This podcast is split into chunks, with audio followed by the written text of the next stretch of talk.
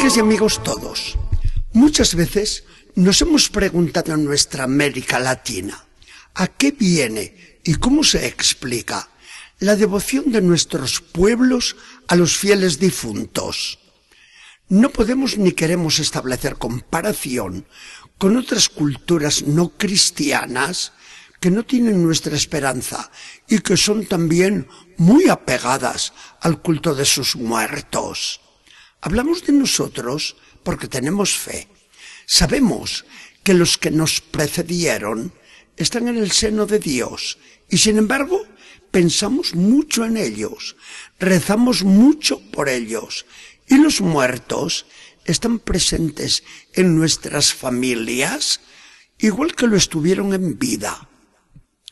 No pasa así en otras civilizaciones también cristianas, buenas, pero que ante sus muertos se muestran bastante frías.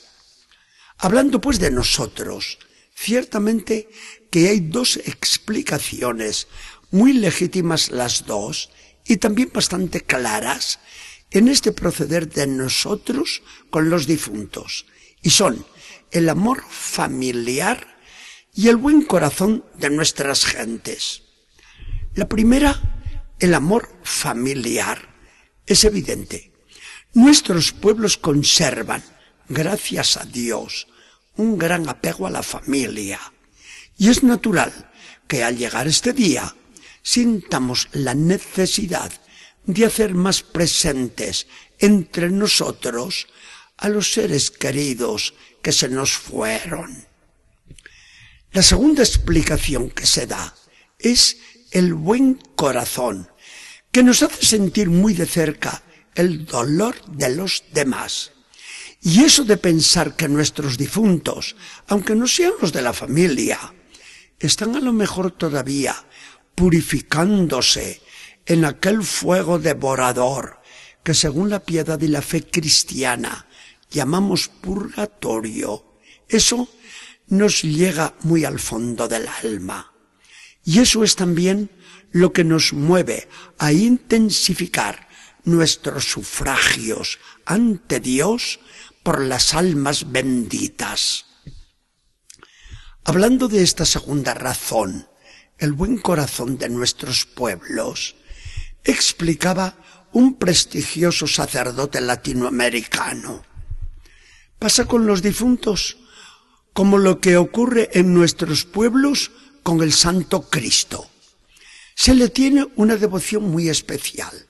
Por ejemplo, llega la Semana Santa y hay que ver las plegarias ante el Señor que sufre y cómo se le acompaña en procesiones penitenciales.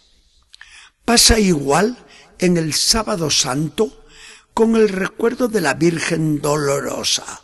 Hay que ver cómo la acompaña nuestro pueblo en su soledad y en su dolor.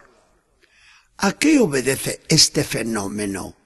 ¿A solo cultura o a un sentimiento muy profundo del corazón?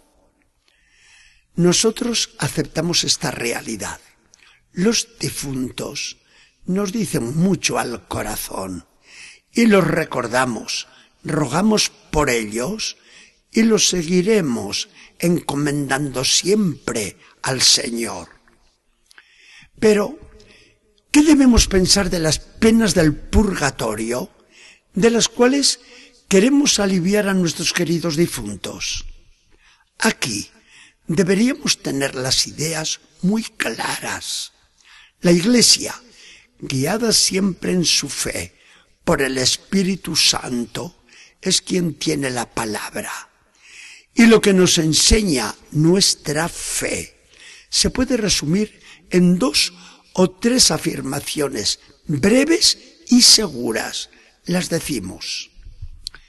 Es cierto que en la gloria de Dios no puede entrar nada manchado. Quien tenga pecado mortal, ¿qué quiere decir esto? De muerte eterna, no verá jamás a Dios. Y quien no tenga pecado mortal, sino faltas ligeras, apego a las criaturas, amor muy imperfecto a Dios, mezclado con tanto polvo y tantas salpicaduras de fango que se nos apegan siempre. A la condenación eterna no va el que muere en esas condiciones, pero tampoco puede entrar en un cielo que no admite la más mínima mancha de culpa. Para eso está el purgatorio, que significa eso, lugar de limpieza, de purificación, lo cual es una gran misericordia de Dios. Si no existiera esa purificación y limpieza, ¿quién entraría en el cielo? Fuera de niños inocentes y de grandes santos que apenas se han manchado con culpa alguna. San Juan María Vianney, el párroco de Ars, lo explicaba así en sus catequesis famosas. Cuando el hombre muere, se halla de ordinario como un pedazo de hierro cubierto de orín que necesita pasar por el fuego para limpiarse. Muy bien dicho. ¿Y qué podemos hacer nosotros? Pues mucho. Al ser cierto que todos los miembros de la Iglesia formamos un solo cuerpo y que está establecida entre todos la comunión de los santos, es decir, la comunicación de todos nuestros bienes de gracia, todos podemos rogar los unos por los otros. Nosotros rogamos por las almas benditas para que Dios las alivie en sus penas y las purifique pronto, pronto, y salgan rápido del purgatorio. Y esas almas tan queridas de Dios, que tienen del todo segura su salvación, ruegan también por nosotros, para que el Señor nos llene de sus gracias y bendiciones. Esta ha sido siempre la fe de la Iglesia Católica. Esto hacemos cada día cuando en la misa ofrecemos a Dios la víctima del Calvario, nuestro Señor Jesucristo, ahora glorificado en el cielo, pero que se hace presente en el altar y sigue ofreciéndose por la salvación de todos, de los vivos para que nos salvemos y de los difuntos porque aún necesitan purificación. Eso hacemos también con todas nuestras plegarias por los difuntos. Esto hace la Iglesia, especialmente en este día, con una conmemoración que nos llena el alma de dulces recuerdos, de cariños nunca muertos, de esperanza siempre viva. Los difuntos nuestros queridos difuntos. No los podemos olvidar delante de Dios desde el momento que los queremos tanto.